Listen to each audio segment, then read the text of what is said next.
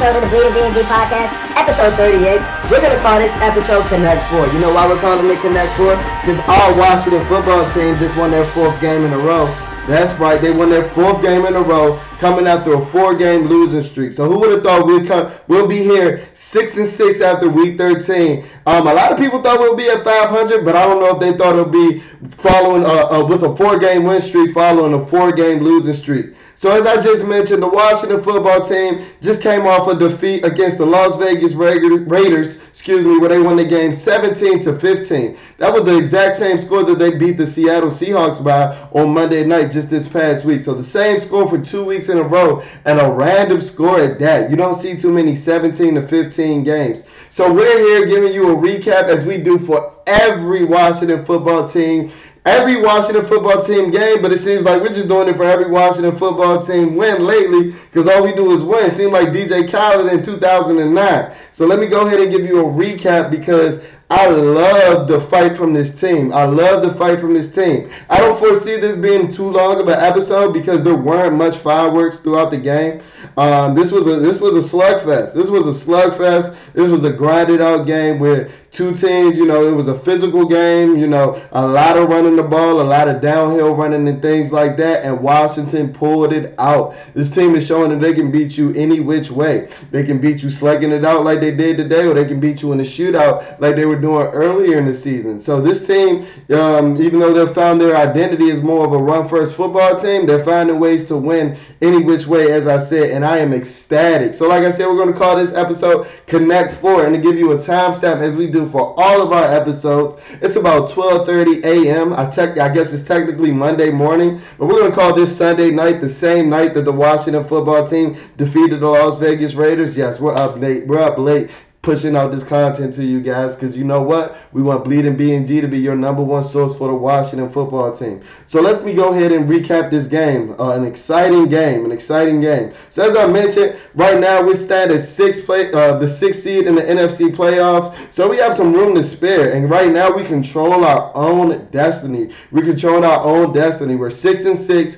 with our last five games being all divisional games. So if we if we come out on the winning side with a winning record out of these five games, I think that the playoffs are well within reach, guys. And I am so excited. I am so excited. We have meaning, meaningful football in December for the second year in a row. That's not something I'm used to as a Washington football fan, being 26. You know, I'm not really used to consecutive successful seasons and things like that. So, hey, shout out to Ron pulling out a monkey out, pulling a rabbit out his hat, Excuse me. But let me go ahead and get into this recap. So as you know, we start with the offense and we start with the quarterback for every episode. So Taylor Heinicke, he was 23 for 30 for 196 yards, two touchdowns, and one interception. That that stat line sounds eerily similar to a 2018 Alex Smith performance. And guess what? I'll take it. I'll take it. Like I've told you guys before, I don't necessarily think that Taylor's our franchise quarterback, but the dude is balling and the dude is gaming. Um, the one difference between him and Alex's game is that he's more of a risk taker than Alex. You know, the stat lines may seem similar and things like that, um, specifically for this game, but Taylor had a lot, a lot, a lot of near interceptions today. And then the one interception that was actually caught by Oakland. Um, the one interception that he actually had, I don't necessarily think that that was his fault because Cornelius Lucas was getting abused by uh, Maxx Crosby all game. Who was an amazing defensive end. You know, the guys on the other side, they get paid too. So, you know, Maxx Crosby was he was a he was a win going into the game against Cornelius Lucas. So, I mean, I wasn't I wasn't shocked too much by that, but the fact that Taylor came back and had a game-winning fourth quarter drive after throwing an interception like that late in the game, in the game that you were in control of most of, I'm glad that he didn't get rattled. I'm glad that he showed the poise and I'm glad that he showed the composure that he did. And I'm I'm I'm, I'm loving Taylor.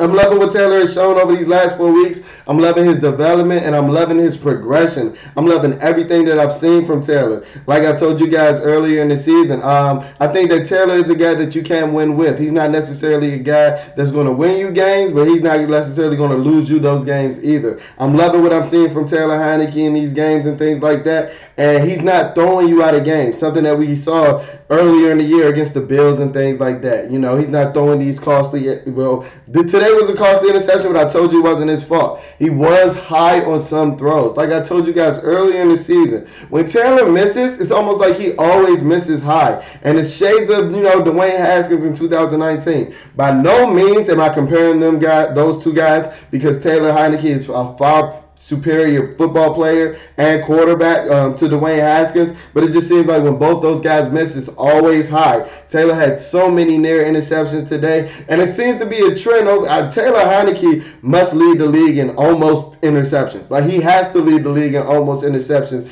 And you know, it's a little bit of luck on our side. You know, hey, it comes with being a gamer and things like that. You know, you gotta have a little bit of luck on your side, and it seems like Taylor does. I believe there were about three or four dropped interceptions today. Trevon Moehrig, the safety for the Las Vegas Raiders, he dropped the interception on our game-winning drive that would have sealed the deal, possibly for a pick six.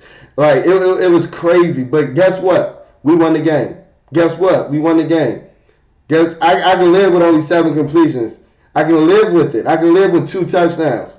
I can live with it. And I'm, I'm loving what Taylor Heinicke said. I don't know if you guys saw my group chat pod episode, my episode 37 on the Bleeding BNG podcast. If you haven't, go check that out because I was with my boys rambling about Washington, Rio Robinson. That's my boy, the Tay and Todd podcast, the official fan sided podcast for the Washington football team and my guy Alex Lucas. And I was actually talking about the plan that, you know, I wouldn't mind seeing for the Washington football team regarding the quarterback position. With the way that Taylor's playing right now, I, I, I don't mind, you know, He's on the he's on the books for next season. Like he he has a contract. He has a contract to be a Washington football team player in 2022. I don't I, with the way that he's playing right now. I wouldn't mind him starting off the season in 2022 as a potential stopgap, and you drafting a, a potential franchise quarterback who may not be ready. Whether that be a guy like Malik Willis, whether that guy may, may be a guy like Kenny Pickett, whether that guy may be a guy like Carson Strong. That's the scenario that I'm leaning towards now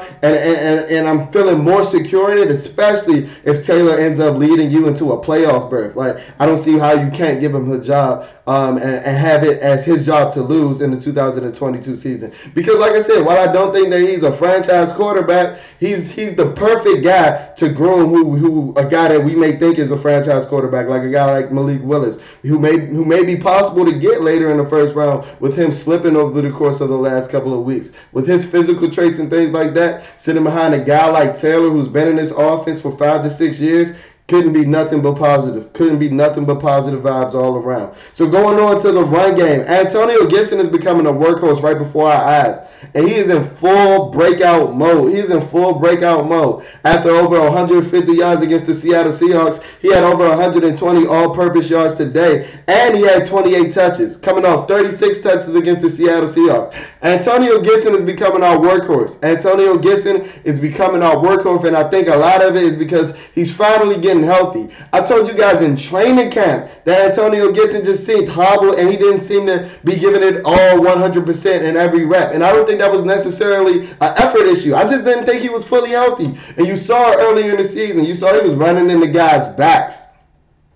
You saw he was he was tripping over guys. You saw he was falling and letting little 185 cornerbacks tackle him in the open field and things like that. But uh, the Antonio Gibson that I've seen in the last month, straight beast straight beast. The the beast that I saw him become in the second half of the season before his injury last year. He had a run today um, early in the in, early in the um, game. I believe it was in the first quarter, and it wasn't nothing a major run. I think it was about a 11 to 12 yard game when he pushed. It was a stretch play to the left side Charles Leno made a fantastic run block getting out of space. Shout out to Charles Leno. He's been fantastic for us this season. He's been fantastic for us this season. I don't know if him or DeAndre Carter is our best offseason pickup. I say that almost every week. But them guys seem to ball out every week. I'm loving what I'm seeing. But uh, it was a it was a run play. It was a stretch by Charles Leno. Charles Leno did great coming out in space. Antonio Gibson had to be patient and wait for Big Boy to come out in space. But he pushed his track. He was patient and then he burst through the line.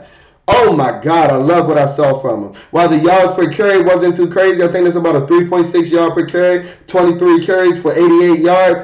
Hey, he was downhill running all game. He was opening up the play action and things like that. He was a threat. He was a threat throughout the entire game. And then you're going to sprinkle on five receptions with 23 yards and then a touchdown catch, showing some of his receiver background because that wasn't an easy catch for a running back over the shoulder from a sidearm ball, ball from Taylor Heinicke, running out in the flare. It wasn't an easy catch by any means.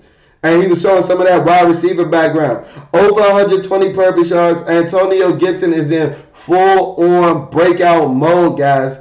Ladies and gentlemen, wake up. Wake up because the time has come. We, we might have found our running back for the future. We might have found our running back for the next three to four years because, you know, running back shelf lives aren't that long. But we might have found our, our, our, our, our go to guy, our, our top five fantasy pick next year type guy. We might have found him. We might have found him. And it was looking like that way towards the second half of last year before the turf toe. And, you know, he started out a little slow. Started out a little slow this season. Like I told you, I think a lot of it was doing with injuries. He had the turf toe, he had shin. A lot of lower body injuries for a running back as well. But he's holding on to the football, and he's becoming a workhorse. But going to the run game, I was kind of shocked to see that Wendell Smallwood just called, being called up from the practice squad this week. Got more snaps than my guy Jaret Patterson. And you know, that's my guy. You know, that's family. Shout out to Jaret Patterson. If you guys haven't checked out our Bleeding BNG exclusive interview with Jaret Patterson. But I, that was kind of concerning to me because why? Every time that Jaret Patterson has come in, he's giving you a, and gotten an opportunity, he shot he shot. Um, I know last week he you sent him in for one play on the third and one and expect him to get one yard while he's cold. I don't know if that's why I don't know if he's in the doghouse. I need to figure out what's going on with that because that's one of the few things that I didn't like from this game because I love Patterson. He has some juice, and I still think that he's the most natural runner in the room. Antonio Gibson is making a lot of progress, and he's closing that gap on Jaret very fast and very, very, very close and very swiftly. But I still think that right now that Jared, Jaret Patterson's the most natural running back in the room, and I still think that you can find ways to get him the ball two, three, four, five times a game, and he'll produce like he's been doing, like he's been doing every time he's got the ball. We did severely miss my boy you know, I'm the president of his fan club. We severely missed my guy J.D. McKissic, who was out with a concussion injury, uh, that nasty hit that he suffered against the Seattle Seahawks. Uh, but they were talking about he was walking through the locker room this week and good spirits and things like that. And I wasn't necessarily surprised to see that he set out of today's game. But I, I, I didn't I didn't I, I didn't think that he'll be I don't think that he'll be out for an extended amount of time. And I think that he could very well be back next week for Dallas. Oh my God. J.D. McKissic was severely missed in this game, though. Scott Turner couldn't get the screen game going, even though he tried and tried and tried. Scott, I love Scott. Y'all know I'm one of the biggest advocates, the biggest homers for Scott. I've been fighting out a lot of fans in the Washington football team community for Scott Turner. Like, like, like that's my guy. Like I know him personally. But my God, the screen was not working today, Scott. The screen was not working today. You got to get away from it. I know we use it as extensions from the run game, but we can't do it when we're getting negative yards on screen plays and things like that. We can't. We can't do it when we're when we're not being efficient with our screens. And it seems like we got we got one or two screens every series. Like I said, this is a victory Sunday going into a victory Monday, so I'm not going to complain too much. Not going to complain too much, but we that's something we need to look at going into um, our next game. So going into the passing game, going into some receiving threats in our receivers. Logan Thomas, three receptions, 48 yards, one touch, one touchdown on one of the sickest catches you're gonna see. It looked like he dunked the basketball. Logan is huge. I think we forget that Logan is huge because we still think, oh, quarterback background, oh, he's not that great of a player, oh, he just broke out last year. But Logan is huge. And it looked like he was dunking the ball on that one handed catch. Taylor just lofted it in the air. Wasn't Taylor's best though because Logan was wide open. You could have put it on him, but Logan made Taylor look good. Logan made Taylor look good. And when I saw that play, all I could think about was da da da da da. Put sports in the top ten by far, by far. But with the game and Logan Thomas doesn't come all good news. Um, a couple of hours ago, Adam Schefter and Ian Rapoport actually mentioned that Logan actually tore his ACL on that low, dirty hit by Yannick Ngakoue. Low, dirty hit by Yannick Ngakoue, who is from the DMV. Like, bro, what's up with you? Like, what's up with you? Like, what is up with you, Yannick Ngakoue? Like, let's talk about it. Are you mad that you can't become a Washington football team member? Because that was a, a dirty hit that I hope you get fat for. And I usually don't say that because I want guys to keep every penny in their pocket. But I hope we hit him over the head. I hope we hit him over the head. Don't let me catch Yannick Ngakoue in the DMV. Please don't. Please don't, because that was a nasty hit. You're going against a tight end and you taking out his legs. Be a man, bro. Be a man, bro. He saw that 6'6", 260 pound Logan Thomas frame and he chickened out. That's exactly what he did. That's exactly what he did. And I'm over here praising Yannick Ngakoue before the game. Oh, he's the best pass rusher to come out this out of the DMV. You know, mainly trolling Chase Young. You know how we how we do over at Bleeding BNG because we hold everybody accountable over here. And then you go ahead and do some dirty stuff like that. Like, bro, what is up with you? What is up with you? All praise to Logan, man, because that sucks. It was an ACL, a full ACL tear, and they suspect some MCL damage as well. So that's that we say that's almost guaranteed to be lingering on into next season. I'm glad he got paid before the season, um, and and yeah, I.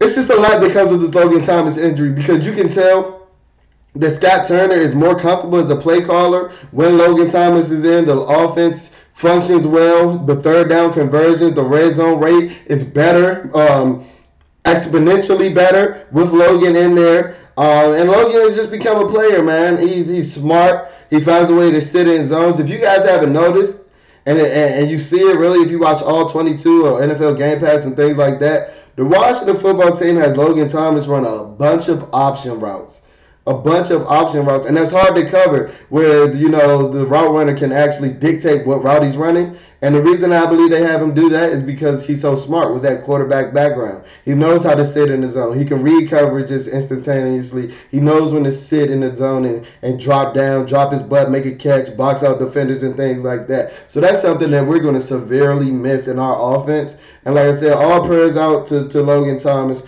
I'm trying to get monetized on YouTube, so I'm not going to drop any cuss words. But every curse word in the book goes to you, Yannick and you better not let me catch you in the DMV, my boy.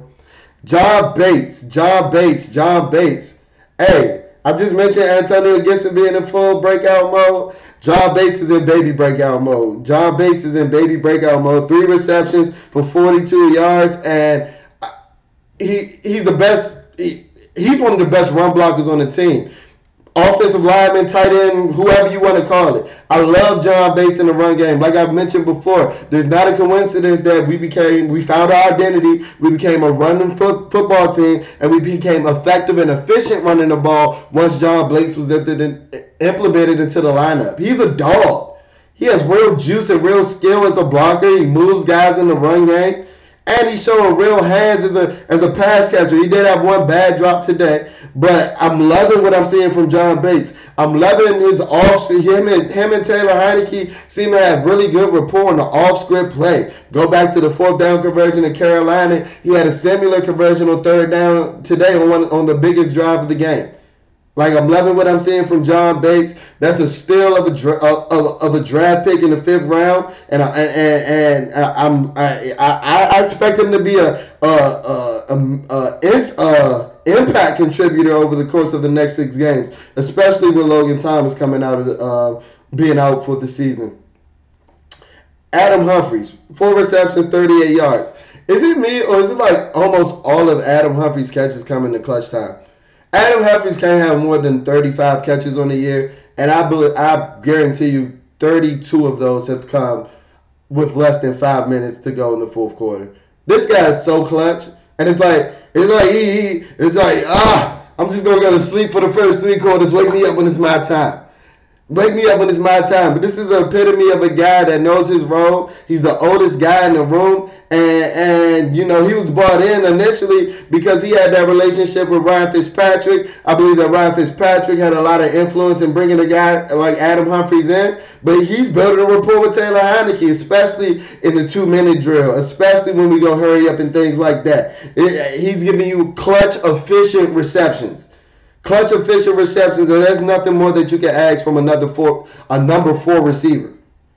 I, I'm I like like like I'm so ecstatic. Like I told you, we can beat you any which way now. We can beat you any which way. Terry McLaurin had three receptions for 22 yards, getting clamped, and we still came out and, and got the victory.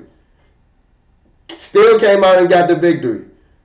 I told you this was a, a, a, victory Sunday, and I'm not going to be too cheerful. I mean, not too down. I'm going to be cheerful, good positive vibes throughout. But that was another thing that I didn't necessarily like about about um, the game, and one of the few things because I love this game. I love how we're playing right now, but when the offense bogs down, like it did in the second half, like it did when the Raiders finally took the lead after you know you were winning throughout the entire game, you have to find a way to get your best offensive player the football.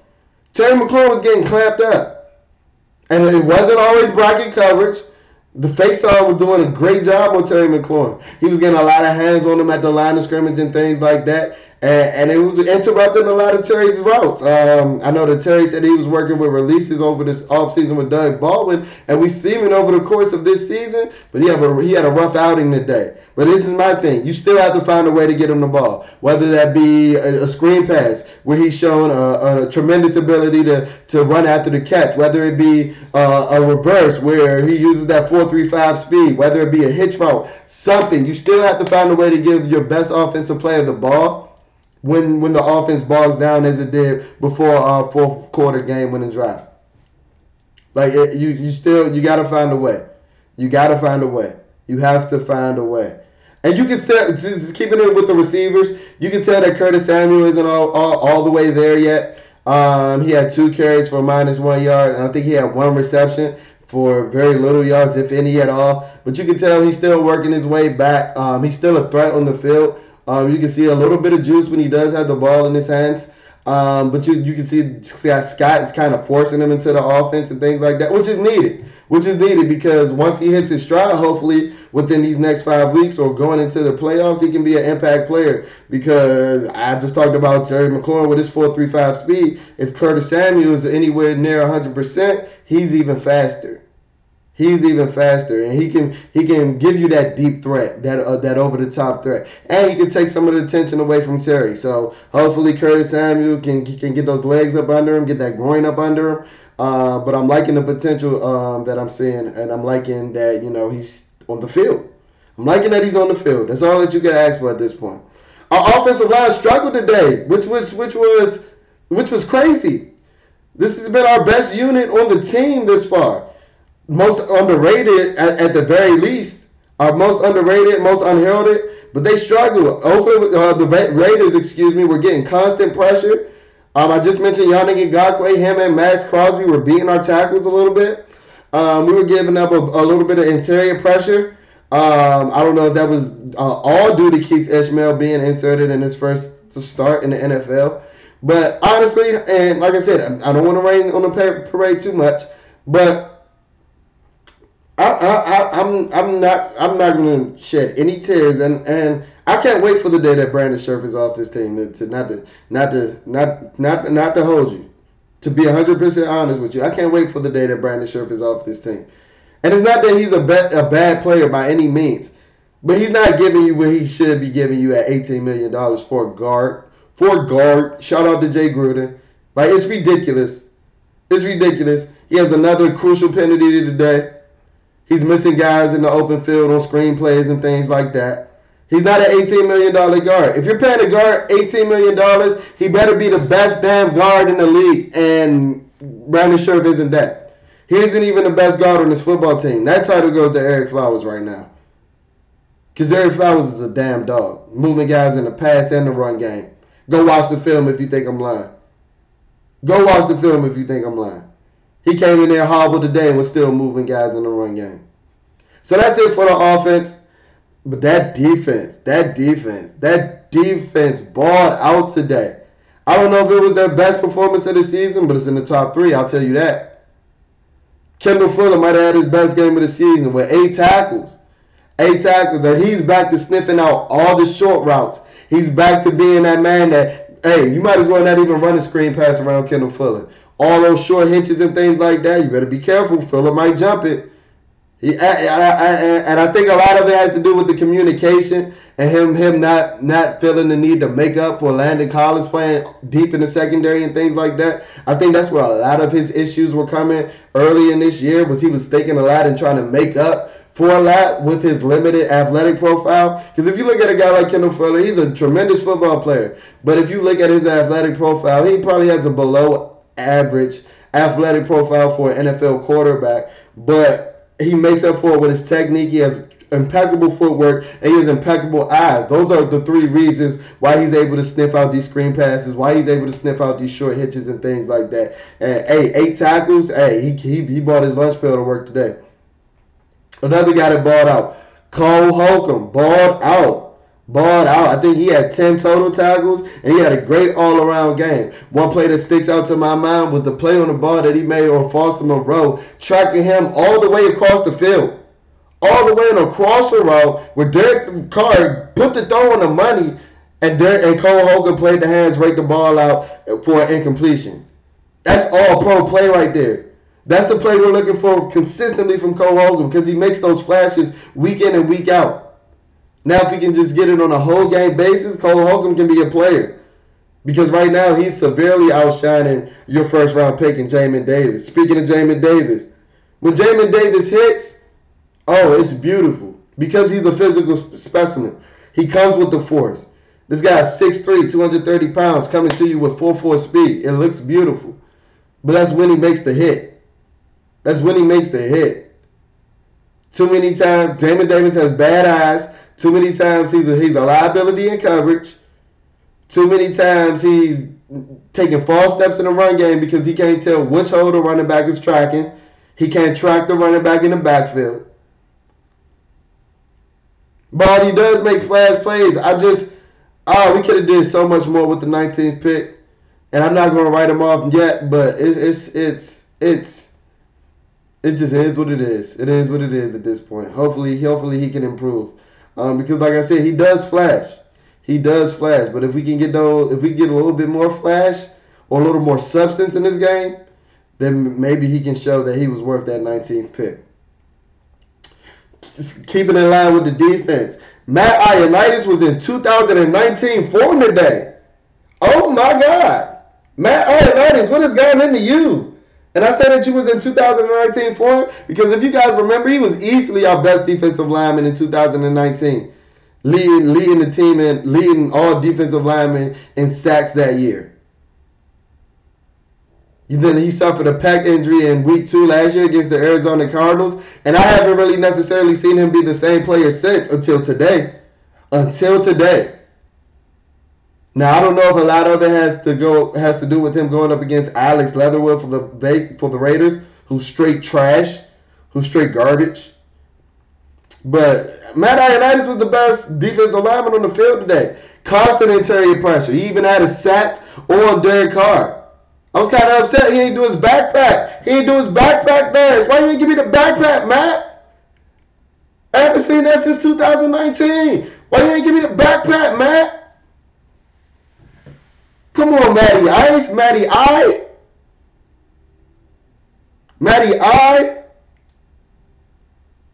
But that was one of my favorite things to see throughout the game because if we could get Matt Ioannidis back to the Pro Bowl talent that he was in 2019, to compare with the All Pro play of Jonathan Allen this season and the Pro Bowl play of Da'Ron Payne this season, oh my God. Oh my Lord. Now we're talking about the defensive line that we were that we were we, we were we were we were hoping and dreaming we were going to be, or we were guaranteed to be going into the season. James Smith Williams has a sack today. He now has more sacks than Chase Young on the season. But I'm gonna just sip my tea. I'm gonna just sip my tea, a la Kermit style. I'm gonna just say that one more time. James Smith Williams now has more sacks than Chase Young on the season. Sips tea. If you're listening to me on the podcast, that was just me sipping my tea, a la Kermit the Frog, because this defense has played a lot more di- discipline since Montez and Chase haven't been in, and I don't think that that's a coincidence. We've had a lot more pressure since these guys have been missing, and I don't think that it's a coincidence. And I don't think it's because that the guys we're replacing them with are necessarily more talented, but they can be easily coached. They're more disciplined. They're more mature. They're more about the team. And you see it. And you see it and you see it. I made a tweet today. I said we can talk about all the player changes, all the schematic changes, and things like that. What it boils down to about this defense is that they care more. Is that they care more. You see guys pursuing after the ball. You see guys you see guys making plays downfield. You see linemen making plays downfield. It's a beautiful thing to watch. It's a beautiful thing to watch. William Jackson III had another quiet game, which is a good thing for a corner. After holding DK Metcalf in solitary confinement all last week. Oh my God. William Jackson III has become the player that we bought him in to be, the number one corner that we bought him in to be over the course of these last four games. I didn't touch on it as much in the group chat pod, but he had DK Metcalf in solitary confinement. That boy was locked up. They wouldn't let him out.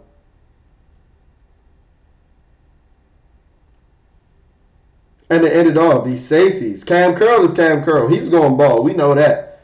We know that. I told y'all two weeks ago that Cam Curl was the one of the best safeties in the league after his play on Christian McCaffrey. Logan Thomas told you last week because we're always first.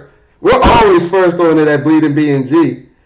Might as well call me Stunner But, you know, Logan Thomas told you last week in his press conference after the Seattle game that Cam Curl was a top five safety.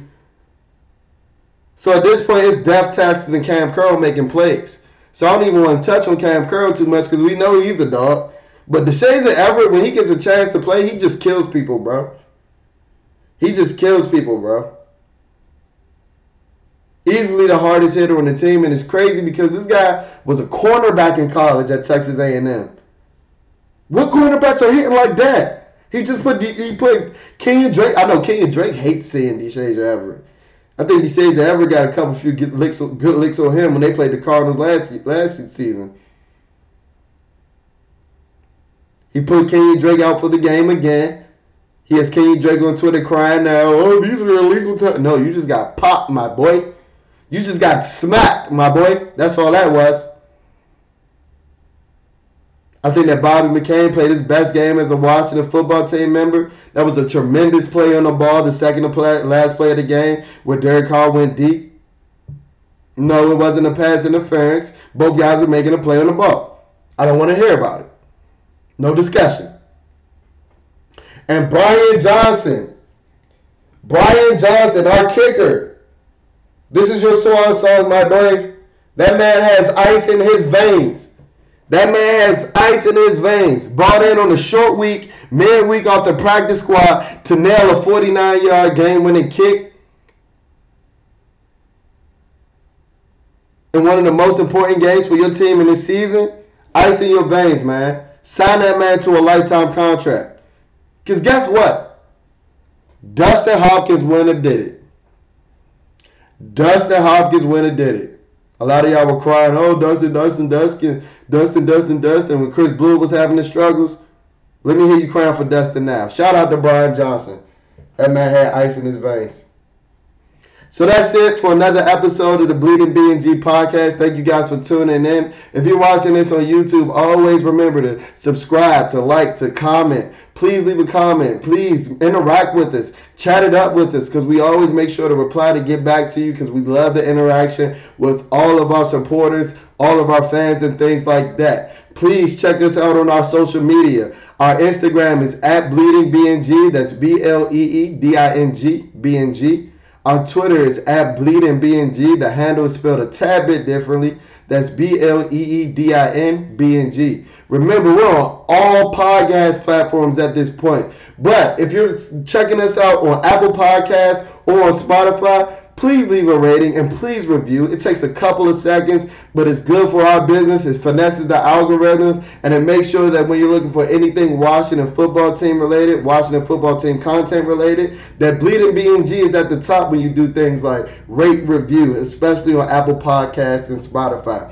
So if you love this content and you love Bleeding BNG, check out those social medias, rate reviews, um, rate and review on our podcast platforms and please make sure to subscribe, like, and comment our videos on YouTube. I appreciate all you guys' support. It's good vibes all around. Connect four, four in a row. It's Dallas week. We want Dallas. We want Dallas. I'll check in with you guys next week. Peace.